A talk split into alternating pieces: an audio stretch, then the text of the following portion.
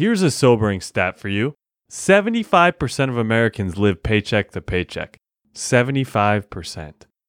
Just 25% of all people make a budget and plan their finances. Now, here's one other stat that we love 59% of people say they are savers and watch carefully what they spend. This is a good indicator of basic financial knowledge. Today, Dave is going to talk about the subject of making a budget and why it's so important in helping you win with money. Good day and welcome to the Save Like Dave podcast, where we are on a mission to help you save and win with your money on almost any income level. Dave retired at 55, traveled the world, and lived abundantly, all while making well under $50,000 a year his entire career. Now it's your turn. Let's take your financial dreams to the next level. On today's episode, Dave is going to talk about making a budget, all things budgeting. Perhaps maybe your eyes are glazing over, but this is an important topic that everyone needs to know. Hey, everybody. Thanks for joining me on uh, the Save Like Dave podcast. And like Nate mentioned, we're going to talk about having a budget. And for some of you, that's just uh, you do it every month and you're good to go. But as the statistics tell us, there's about 75% of you out there that are not doing some kind of a budget. So, what I'm going to do today is just going to do a little bit of an overview of what a budget is and what a budget would look like. And then you can modify it to what fits you best. And so you'll see in a minute what I'm talking about. I'll give you uh, a, a couple of basic examples and then you can go from there. All right. Well, first of all, I want to say I was pleased and surprised to read that 59% of the people are savers. For years now, when I am speaking to someone about money, I have done a very informal survey, and I'll put that loosely, and I'll ask them if they are savers or spenders. What I have found is about half of the people are savers, and the other half, well, not so much. So it was encouraging to read that statistic that I was off a little bit. They said that 59% are savers. So that is a good number, but the next step, and that's why I'm talking today, is what do you do with that money, savers? Do you plan where that money's going to go, or does it just go and you worry about next month? So that's what a budget is going to do to help you. And the other thing that Nate mentioned was that 75% live paycheck to paycheck. And for those folks in that situation, and obviously from that statistic, most of you are really struggling with your finances.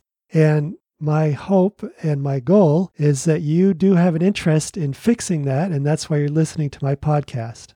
Yeah, those two statements almost sound paradoxical in a way, where you have uh, 59% of people are savers, but 75% are living paycheck to paycheck. So almost makes me wonder are they saving enough, or why is it that over half the population are savers, but yet still are living paycheck to paycheck. Either they're not making enough or they're not saving enough. That's a good question. And, you know, just looking at that, because I, I pulled that information directly off the internet. Maybe a lot of people are thinking they're savers, but in real life, they're not. Because how can you have 59% saving, but 75% just can't seem to get ahead, basically? Yeah. So, all that said, let's jump into budgeting a little bit more honestly, if you can grab this principle today, and the main thing is to apply it, you are going to win with money. I'm telling you, this is one of the key things to win with money. It's the same thing, the same you would apply if you were trying to figure out what you want to do with your life. You know, there's a lot of people that say, you know, I want to be a, a doctor, a rocket scientist, a policeman, a teacher. And they go to college and they get the degree and they end up not doing that. Well, maybe one of the reasons was they didn't write it down. They didn't plan. They didn't have a plan to succeed in that area. And study after study has shown that the people that write it down physically, not just put it in their head, like, I want to be a, a doctor, I want to be a policeman when I grow up, so to speak, but the ones that write it down and maybe even post it on their refrigerator, their corkboard, or whatever it is, the ones that do that are more successful, much more successful in reaching that goal or whatever it is. So Today, I want to share some really good reasons to have a budget, and hopefully, by the end of our time today, you will be on board with me and decide once and for all to begin a budget. If you do, I promise you will win with money. Budgeting is a tool to allow you to control your finances. It will allow you to make it through the month, every month, and not be on pins and needles every time. With a budget, you will run out of month before you run out of money. Does that make sense? Yeah. So essentially, the budget plans for every little expense. Mm-hmm. And so the month's going to end before you run out of money. Right. And, you know, from that statistic of the 75% of people living paycheck to paycheck, most of you are not budgeting. And if you do this budget, and you're going to see in a minute, we're going to put some things in there to help you get ahead financially so that you won't be living month to month. And I will tell you from my experience, and you could ask anybody that has succeeded financially, your whole life changes when you're not sweating every month. Like, where am I going to get the money to pay for the rent? Or I don't have enough money to pay for food or gas. I mean, those are just basic things. And I know everybody's circumstance is different. You know, some of you make a ton of money, some not so much. But the point is, it's almost irrelevant. I mean, not completely, but almost irrelevant. The most important thing you can do is plan where your money goes. And that's through budgeting. You can do that. A budget is simply a process to assign your earnings. That is usually your paycheck in most cases. And you apply that to a specific monthly expense. Now, if you do this at the beginning of the month, before you even get your check, I like to say you decide where your money goes that month and not the money deciding for you. So the first thing you do is sit down and write out all your basic monthly expenses. These would be your rent or mortgage. It'd be all your utilities, like your electric bill, your internet, your gas bill if you have one, your phone, your clothing expenses, loans to like your college debt, or maybe it's just a simple thing as your groceries, something that everybody has to have on their budget every single month.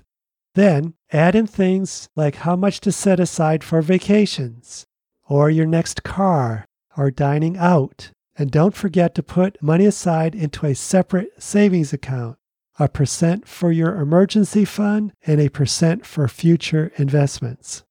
Now, I can hear some of you saying already, just hearing Dave share all these expenses freaks me out. I never seem to have enough money to cover those things. Well, frankly, that is the point, right? The idea of a budget is to show you where your money's going and you're in control of your money. A budget will do that for you. But if you don't have a budget, I'm telling you, your life is in chaos. And for that 75%, that's the deal with most of you. You're just spending on your credit card, usually on whatever you need to get, without any thought on controlling certain areas of where your money goes. By making a budget, you will have a clear view of your income and expenses. It's like a monthly report card from your school days, except this is real life and you're in full control of giving yourself a grade. First off, if you take the time to look up budgeting online, you will see there are a ton of ideas. One example is the 50 15 5 rule. Another is called the 50 20 30 rule. Well, I have one too, and I call it my 10 10 10 rule. I'll explain more about that in a minute, but let me share with you just this first one as an example the 50 15 5 rule. The 50 15 5 rule is pretty simple, and according to Fidelity, this works well to help you with your current expenses and also plan for your retirement. This budget says to have 50% of your expenses for housing, groceries, not including eating out, healthcare, transportation, childcare, and debt payments. The 15% part is what you should save for retirement, and the 5% is for the short term savings to be used for emergencies. And those are all good. And honestly, it's pretty much what I do, but it's just a different way of looking at it. The main point, though, is that you set up little envelopes, so to speak, little categories of where you're going to put your money each month and use that to stay within your budget. Now, of that 50, 15, and 5, if you add that up, it comes out to 70%. So, what's the final 30% used for? Well, with this fidelity plan, that final 30% you can use for whatever you want. It could be for your little's college education fund if you have children, an annual vacation, or maybe something crazy like your birdhouse collection. You get the idea, right? They're giving you some flexibility. They're giving you a chance to relax a little bit. And that 30% is for more stuff that you don't have to have, but probably a good idea. And you can, uh, you know, put that 30% towards that. Okay? All right. So I've spoken a little bit about my process in an earlier podcast, the way that I do my budgeting, and I try to keep it as simple as possible. And what I call it, and this is in an earlier podcast, like I mentioned, but what I call it is save 10%, invest 10%, give 10%, and live off the rest. The main difference on mine compared to, say, that other one or two is I always do these first three at the beginning of the month. I never go less on those. I'm paying myself first, is the idea. I will mention also the 10% giving may be to your church. However, if you're not connected that way, you could give it to an organization that is important to you. I'd even say if you are short on money, you could devote that amount, that say 10%, to a cause that you feel strongly about with your time. Time is money, right? So again, 10% of, you know, your time, you know, you pick the time, how much it is. It, you know how much your hourly wage is, and if you gave 10% of your monthly check as time, you know, maybe you worked at the Boys or Girls Club, maybe you helped out some environmental cause or something like that. That would be a good use of giving. And I'm telling you, when you get in the habit of doing that, it changes your perspective on life. It changes how you think about others and in a good way. Now, with that 70%, I break down my expenses similar to what I just shared in the 50 15 5 budget. You know, you have money set aside for groceries and for clothing and utilities and so on and so forth. Now, everyone's needs are different, of course, and the percentages for those different things are going to vary from person to person. But the main point is you set up and work the percentages or dollar amounts until you get the one that works for you. For example, if you have children, a good sized line item in your budget will go towards that. Likewise, if you don't have kids, maybe a stronger or bigger portion of your discretionary money goes to retirement or paying off debt or a grand vacation. Got it? Yeah, I really like how you have on there a couple different ideas and ways of breaking it out and also making room for flexibility. Right. Because we know every person listening to this podcast is different from the other person listening to it, and they all make a different amount. Right. And have different life situations, whether it be kids or near retirement or not near retirement. But the important thing is you have some sort of plan in place and you're intentional. Hundred percent. You're intentional. That's right on, Nate. And again, I'm I'm saying you can be flexible with how you do your percentages, just like Nate said, because everybody's in different situations. And uh, just another example, if you're just getting started, and that's the person I'm trying to connect with mostly, obviously your pace not as high as it will be as you get older. And so maybe you really do have to buckle down and you have to be that discretionary money has to be much tighter than when you're 40 and 50 and 60 years old, for example. And if you're 30, you're not going to be saving, say, 30% of your money towards retirement. For most people, that's just not possible. But I will tell you, when you're 50 and 60 years old, Depending on your circumstances, again, you may need or may want to really pack on that extra money for retirement. And so you adjust that budget to fit that particular issue you're trying to do. All right, one last thought before I finish, and that is something so old fashioned you might think it's silly. However, you would be wrong. Some of you may have heard of an envelope system. Nate, have you ever heard of one? I have only because I followed uh, Dave Ramsey. Okay. All right. That's right. He talks about that. Well, how it works is that you set up a bunch of paper envelopes and label them like I spoke with you earlier. I mean, physical, like business type envelopes. One would be for groceries, one would be for your vacation, and so on and so forth. Same as if you did it electronically, but it's a physical envelope. And you would tweak it just as you would the others, but the difference is you put actual money into the envelope. And when it's gone, it's gone until the end of the month. Now, just like every other one, and a good example right now would be let's just say you had, uh, I don't know what the number is, but let's say 20% that you put aside every month for food. All right. And because inflation's going crazy right now, thank you, government, maybe you have to tweak that up to 22 or 25%. Okay. Or if you had another expense like you're saving like crazy for your children's college, and guess what? You're now old enough where your children are both out of college. Well, you would actually eliminate that one, or you could gradually reduce that to a smaller percentage. So you can see how you're going to adjust those amounts from month to month. But what it does, again, it, it allows you to control where your money goes every month. You have to adjust that specific envelope differently next month. And then the next month after that, you have to do the same until you get pretty close to a stable monthly amount. And just like I mentioned, maybe the grocery number changes and maybe the clothing allowance changes, but it's up to you. And that's kind of the fun to do it. And you're going to win with money by doing it that way. Now, some of you are thinking that this is so outdated to have an envelope system, but I'm here to tell you it is not. I have a very successful family member who does this exact process, and they have been extremely successful in winning with money. And best of all, because they know physically where the money is, they don't stress every month wondering how they are going to get the money for X, Y, or Z. It's in the envelope. So, did I surprise you with the idea of creating a very low tech envelope system? Would you consider it yourself? If you give it a try, would you do me a favor and drop me a note? I'd be curious to hear what you think of it. Or maybe you already do it. Tell me, I'd like to hear it. I'd love to hear comments from you and tell me how you budget. And if you do the specifically that envelope process, I'd be very interested to hear what you think of it. And I'll share that on a future podcast. All right. By creating a budget, you will finally get control of where all your money goes every month, and you will be on your way to winning with money.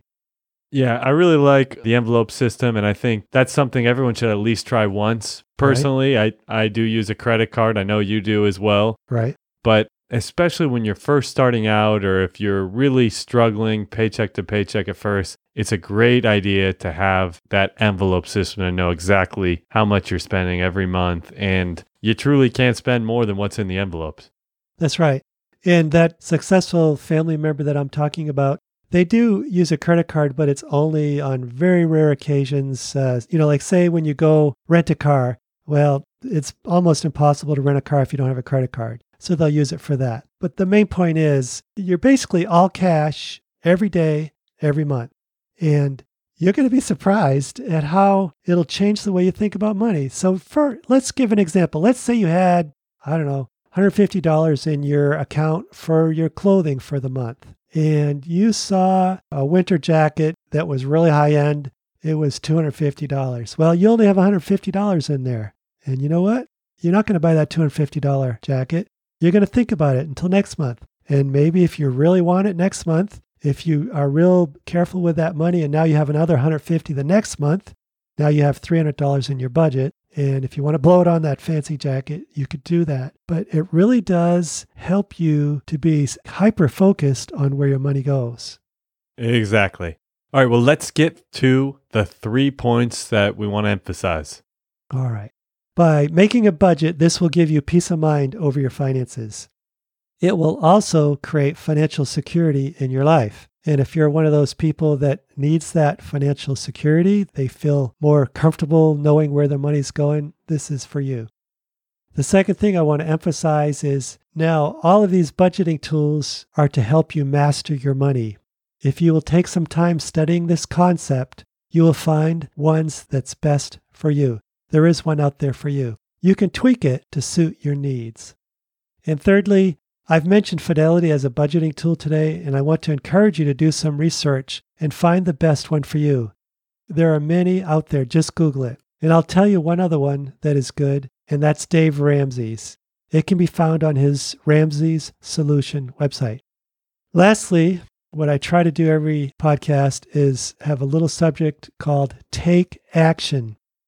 Now, honestly, I've just broken the ice on this discussion of having a budget. And as Nate and I started these podcasts about a year ago, we've tried to limit our discussion to between 14 and 20 minutes. We know you're busy and we want to make sure that you can get the information, but uh, not bog you down with those 60 minute podcasts. However, if you want to really become good at this, you might, you're going to take a little more time on your own to master it. I've given the basic idea on how you could set it up and what it could look like for you. What I ask you to do this week is to carve out a couple hours and do some research on what is best for you and begin the process to make a budget. This budget will allow you to have a place for where every dollar of your money goes. This simple tool will transform how you win with money. All right, that wraps up today's episode. It was a little longer, but there was a lot of meat to it. On the next episode, Dave is going to cover a subject that I'm guessing most have thought about before, and that is when their proverbial ship comes in. Just like other excuses for not saving for retirement, this next one might be the most enticing. It's the idea of getting a big inheritance so they put off saving for their own retirement. Well, truth be told, for most, that's not going to happen. Come listen to what Dave has found out about the myth of that big windfall that's coming their way. Dave's going to finish with a scripture for today. Well, thanks, Nate. And this scripture really is uh, relevant to what we're talking about today. It's talking about planning and uh, like budgeting is planning, right? The scripture is Luke 14. It's from the New Testament and it's verses 28 through 30. Suppose one of you wants to build a tower. Won't you first sit down and estimate the cost to see if you have enough money to complete it? If you lay the foundation and are not able to finish it, everyone who sees it will ridicule you, saying, This person began to build and wasn't able to finish.